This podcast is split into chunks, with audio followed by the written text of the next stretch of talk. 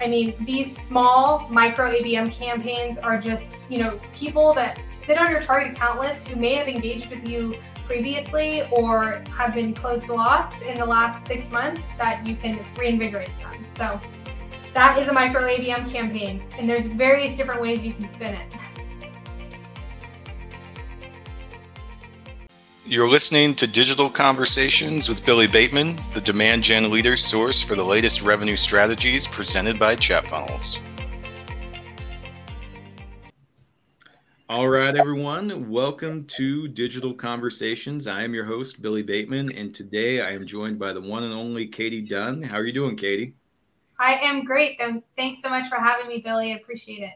Yeah, excited to have you. So, Katie is demand, a demand generation manager at Rollworks. And, uh, you know, for those of you that don't know about Rollworks, I'll let Katie tell you more about it. And then, Katie, if you'd also just tell us a little bit about yourself and your background. Yeah, absolutely. So, uh, Rollworks is an account based uh, platform which allows you to identify, engage, and measure your account based programs. Um, so, whether you're just getting started in your ABM program or you have a full fledged, ready to spend a million dollars on ABM, Rollworks is there to help you. And it's kind of a you know, fit as you go uh, type of solution, which I really love about it. And we have customers that range from Nick at Auditoria, who is a team of two, to Hillary at Snowflake, and she's a team of, I think, uh, 35 ABMers. So it's pretty pretty great. Um, but that is Rollworks. In terms of me and myself, I am Katie, as you mentioned. I'm a San Francisco native, uh, born and raised, um, and have been in tech for the last five years. Um, and I do all things demand generation at Rollworks. So whether that's a virtual event, webinars, content syndication, um, ABM, and that I kind of have my hands in various different things here at Rollworks, which is great. Awesome, awesome. And ABM is what we want to talk about today.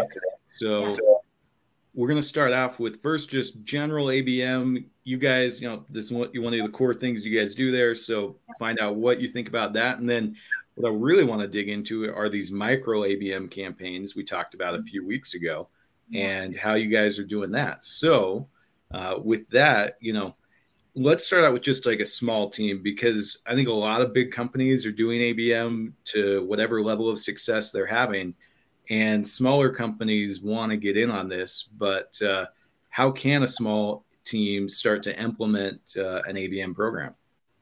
Yeah, and I think you know the questions I get from small teams. It's like there are so many different things that you can do with ABM, but where to start? And it really just begins with identifying your targets. I'm sure um, you have some really, really great customers that, uh, you know, are you know using your product today and you want to obviously find more of those. So that's where i really recommend small teams starting is with your customer base. What do those look like?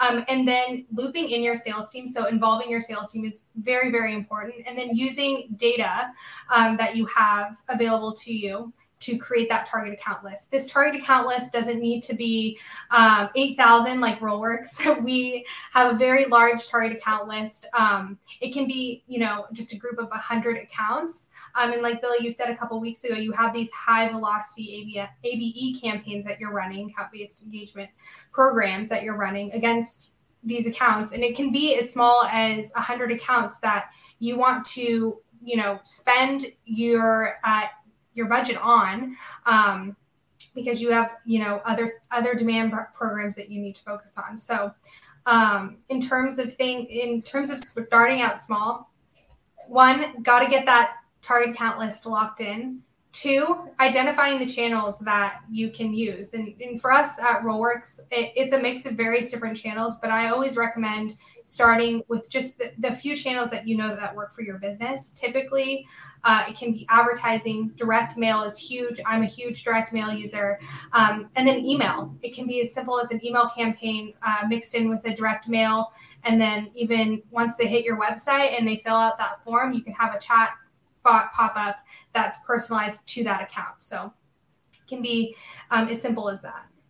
I love it. I love it. So um, when you're just getting started, start small is what I'm hearing. Look at your customer base and and that's what when we've started doing it that's what we do is like okay what do most of our customers look like um, as, and we tailor it by the plan that we're trying to sell to them and uh, you know we just start out with email actually um, yeah.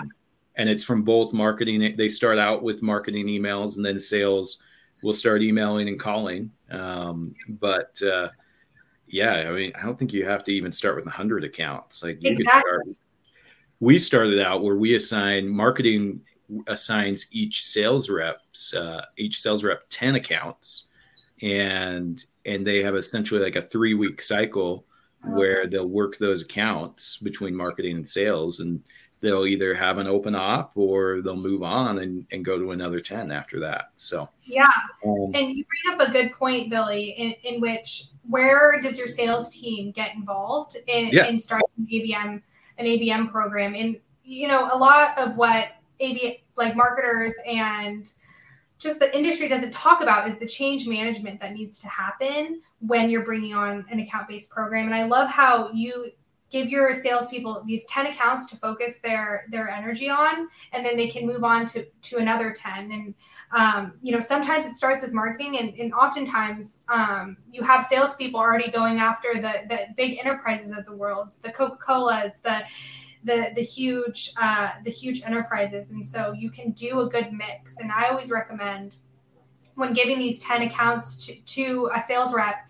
is you you have like three that you know that they love and that they've been working for a while but then you have like some quick wins some yep. smaller smaller accounts that you know could could really benefit from your from your solution and um, it, it, allows your your sales team to have quick wins, which always feel good when when they're going after those big behemoths.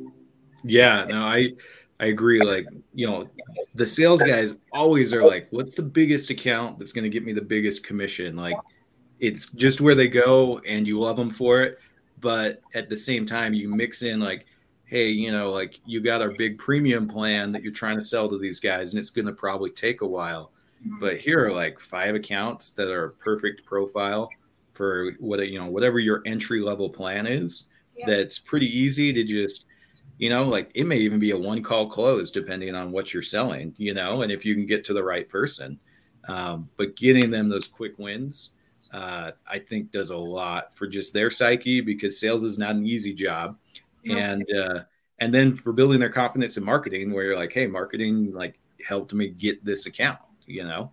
Yeah, so exactly. Yeah, and and I think that goes along with the change management. It's when you're giving your salespeople these huge accounts to go after, and it and you over rotate on the like perfect account for your business, and it kind of leaves the salesperson like not really believing in ABM, and mm, that's what you really want them. You you need to have them, you know, trust the marketer, and you need to have that mutual alignment around you know that that list or those 10 accounts that you're going after i i agree i agree. So i want to circle back to another thing that you said um, direct mail. You're a big believer in direct mail. So what type of direct mail plays do you find to be really effective yeah, uh, a lot of them. Uh, direct mail, um, I think, is successful for us for many for many reasons. One, and I'll, I'll uh, this is the hill I, I die on. We, um, as marketers, love a good gift, um, and we love giving gifts. Uh, I don't know about you, but in your personal life, I, you know, I like picture like three or four like top gifts I've ever gotten, and two of them happen to be a vendor because they stuck out um, in my mind. One happens to be a barbecue grill that I got. I don't barbecue, but thought it was a really great play. Um, anyway, um, yeah, direct mail works, and and so there are kind of two two things that stick out in my mind. One um, is e-gifting, and then Two is physical. So I'll kind of start on the e-gifting and kind of a campaign to give you an example uh, that I that I've been running. It's an evergreen ABM campaign that we have continuously running here at Rollworks. And um, to give a little bit of background, we were noticing when our salespeople would pop someone in a sequence from our target account list, they'd go through the sequence and nothing would really happen if they finished that sequence the, the sales team, um, you know, would follow up with them like a month, month and a half later, but we wanted to stay top of mind. And so that's where I created our Awake the Dead program. And basically, okay. what that takes into consideration is anyone who's been sequenced on our target account list in the last two weeks and haven't responded. So they went through a sequence and they haven't responded in two weeks. We send them an automated email that is actually coming from our SDRs, which on Sunday nights. Sunday, don't sleep on Sundays sending emails. It actually works. The open rates are really high because if you're anything like me, I'm checking my emails on Sunday nights to get prepared for the week. Um, and this email triggers from the SDR, but it's all marketing led. And we offer them a $25 DoorDash gift card um, as they start their week. And we, we say, uh, you know, hey, Billy, uh, you know, X, Y, and Z here uh, from Rollworks. If you're anything like me, you're you're preparing for uh, the week ahead. I'd to, you know, you can have dinner on me or lunch on me to start off your week, and I'd love to to chat about uh, X, Y, and Z companies, uh, you know, account based programs. The open rates are sky high. They're like 52%, which uh, if you know any uh, marketing, e- email marketing stats, the typical uh, industry average is around 20%. So yeah, it's more than double, which is great. And it works. And that, that copy that I, that I just said is just me uh, kind of remembering what, what I wrote a few months back, but uh, it's great. We have a lot of redeems on those and a lot of responses to our SDR team. And um, I can actually pull up kind of what we've seen, you know, since it's been running the results. Yeah. We've had nine, uh, let's see, uh, gosh, 29 opportunities created from this program that's been running for a little under a year. And then we've had $325,000 of revenue, uh, closed won uh, revenue from this program and uh, millions uh, in influence pipelines. So it works and it's evergreen. So you don't really have to worry about it. You check in, check in on it every once in a while, making sure that things are running right. But it's a great program. One of my favorites, actually.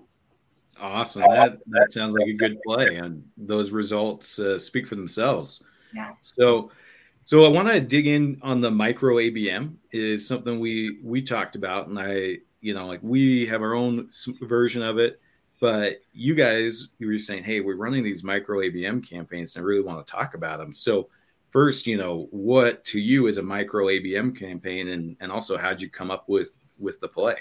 Yeah. Um, so, what is a micro ABM campaign? A micro ABM campaign is not a full fledged um, campaign where you have various different touches at various different times.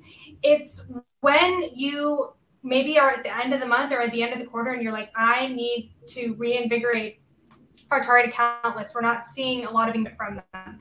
And so uh, we run them from time to time when we see uh, areas of opportunity. And like any demand gen marketer will say, you're like, hey, you know, opportunity creation's low. What can we do to kind of, you know, reinvigorate it, like I said. So a micro ABM campaign is identifying an audience that you uh, that you can identify. So for us, uh, to give an example, we pulled a list of closed lost opportunities in the last six months.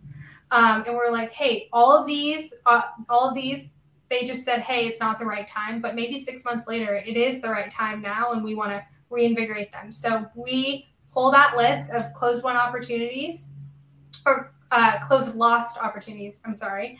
Um, push them into an email campaign, and that email campaign um, has a link to a physical direct mail piece, which uh, in June, back in June, it was an Aperol Spritz kit. If you're anything like me, love a good Aperol Spritz. Um, and so did the audience uh, because we had, gosh, like 50 people put in their address to get this Aperol Spritz kit. So that's the engagement our salespeople needed to follow up with these target account lists and get those meetings booked. Um, I have, I have, uh, yeah, let's see it. Nine new opportunities were created in the month of June, um, and we have f- over five hundred thousand dollars in potential revenue from these target accounts. So, I mean, these small micro ABM campaigns are just you know people that sit on your target account list who may have engaged with you previously or have been closed lost in the last six months that you can reinvigorate them. So that is a micro ABM campaign, and there's various different ways you can spin it. Yeah, no, I I like it. It makes sense to go back to uh, closed lost opportunities that you know they didn't necessarily go with the competitor. They just kind of were like, hey, we're just not going to do it right now. You know. Yeah. and uh, and revisit that because they've had interest and and why not uh, reinvigorate it like you're talking yeah. about. I like it. So you guys always doing kind of like gift plays with that? Um, do you try any other type of things yeah. like, hey, we're just going to do like a bunch of display ads yes. to these campaigns or emails? Like, what other tactics are you guys yeah. doing? Absolutely. And that's a great question. I'm happy you brought it up because I left out a key portion of the multi channel touch we used for the campaign I just talked about. So we did have air cover uh, ads running to this saying, check your email for that gift. And that actually seemed to work really well um, with display. Rollworks luckily allows you to to target not only accounts but the the people within those accounts. Um, and so we were able to align that closed lost list with um, a list in Rollworks and run display advertising towards them. So it was email, it was display advertising, it was uh, direct mail. We even had um, a chatbot pop up as well, just to make sure that that experience was um, cohesive. I love it. I love it. Awesome, Katie. Well, um, let me ask you one more question before we break. You know, we talked about this a little at the beginning was was change management bringing sales in because a lot of people I've talked to that are are heavy in ABM on the marketing side when I ask them, okay, how are you bringing in sales or how is sales utilizing this?